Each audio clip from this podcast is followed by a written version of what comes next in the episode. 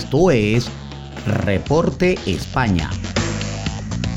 Por Noticias Digital 58, periodismo web de verdad. Muy buenas noches amigos, este es el resumen de Noticias Digital 58 transmitiendo desde la ciudad de Madrid, España. Les saluda Gabriel Higuera, CNP 20576. Comenzamos con las informaciones del día de hoy y es que la luz y la gasolina disparan el IPC hasta el 7,6%, la tasa más alta en 35 años. La inflación cerró el mes de febrero en su nivel más alto en 35 años, al situarse en el 7,6%, dos décimas por encima de la estimación avanzada por el Instituto Nacional de Estadística hace dos semanas y 1,5 puntos superior al dato interanual de enero. El INE ha señalado este viernes que se trata de la tasa más alta del IPC en España desde diciembre de 1986 y apunta a la electricidad, la gasolina y los alimentos como los componentes del índice en que mayor peso tuvieron en este repunte concretamente la categoría de electricidad, gas y otros combustibles, lideró el aumento de los precios con una subida del 60% respecto a febrero del 2021, en, en contraste con el 39,6% de incremento observado en enero y muy por encima de la utilización de vehículos personales, servicios de alojamiento, muebles y alimentos. Dentro del apartado de combustibles, el precio de la electricidad protagonizó con diferencia la mayor subida de todo el IPC a dispararse en el segundo mes del año un 80% por encima de los combustibles líquidos, 52,3%, los hidrocarburos licuados como el butano o el propano con 33,4% y el gas natural con 12,1%. También eh, siguiendo con este eh, tema, tenemos que eh, los altos costes de la energía ya obligan a paralizar la actividad de fábricas en Madrid.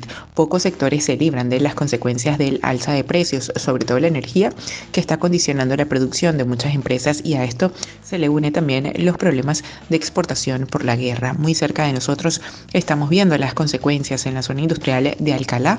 Se encuentra la sede de una de las empresas más emblemáticas de España, la firma Roca. Vladimiro Pastor, presidente del comité de empresa, cuenta en 120 minutos la crítica situación que atraviesa la empresa a consecuencia del desorbitado precio de la energía.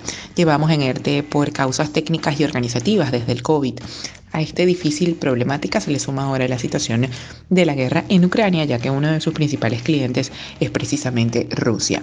El alto coste del gas y de la luz es la principal causa de esta paralización que según Pastora afecta a numerosas empresas. Y ya para finalizar, hoy es 11 de marzo se cumplen 18 años de los atentados eh, que sucedieron en Atocha en, Madrid. La madrileña Puerta del Sol ha acogido este viernes en torno a las 9 horas el primer homenaje de la jornada de las víctimas de los atentados de terroristas del 11 de marzo del 2004, cuando se cumplen 18 años de la tragedia. Ese día, a primera hora de la mañana, 10 de las 13 bombas colocadas por terroristas y aidistas explosionaron en eh, cuatro trenes de cercanías de Madrid, en las estaciones de Atocha, Santa Eugenia, El Pozo y junto a la calle Teles, dejando un total de 192 víctimas mortales.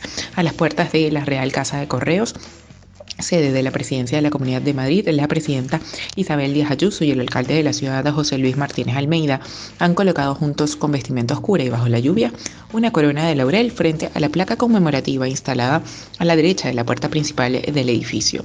A todos los que cumplieron con su deber en el auxilio a las víctimas de los atentados en marzo del 2004 y a todos los ciudadanos anónimos que la ayudaron, que el recuerdo de las víctimas y el ejemplar comportamiento del pueblo de Madrid permanezcan siempre.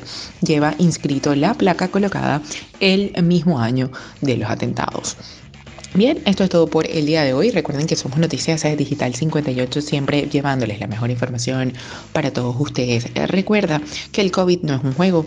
Utiliza la mascarilla, lávate las manos con frecuencia y mantén una distancia segura. Desde Madrid, España, se despide Gabriel Higuera. Feliz noche.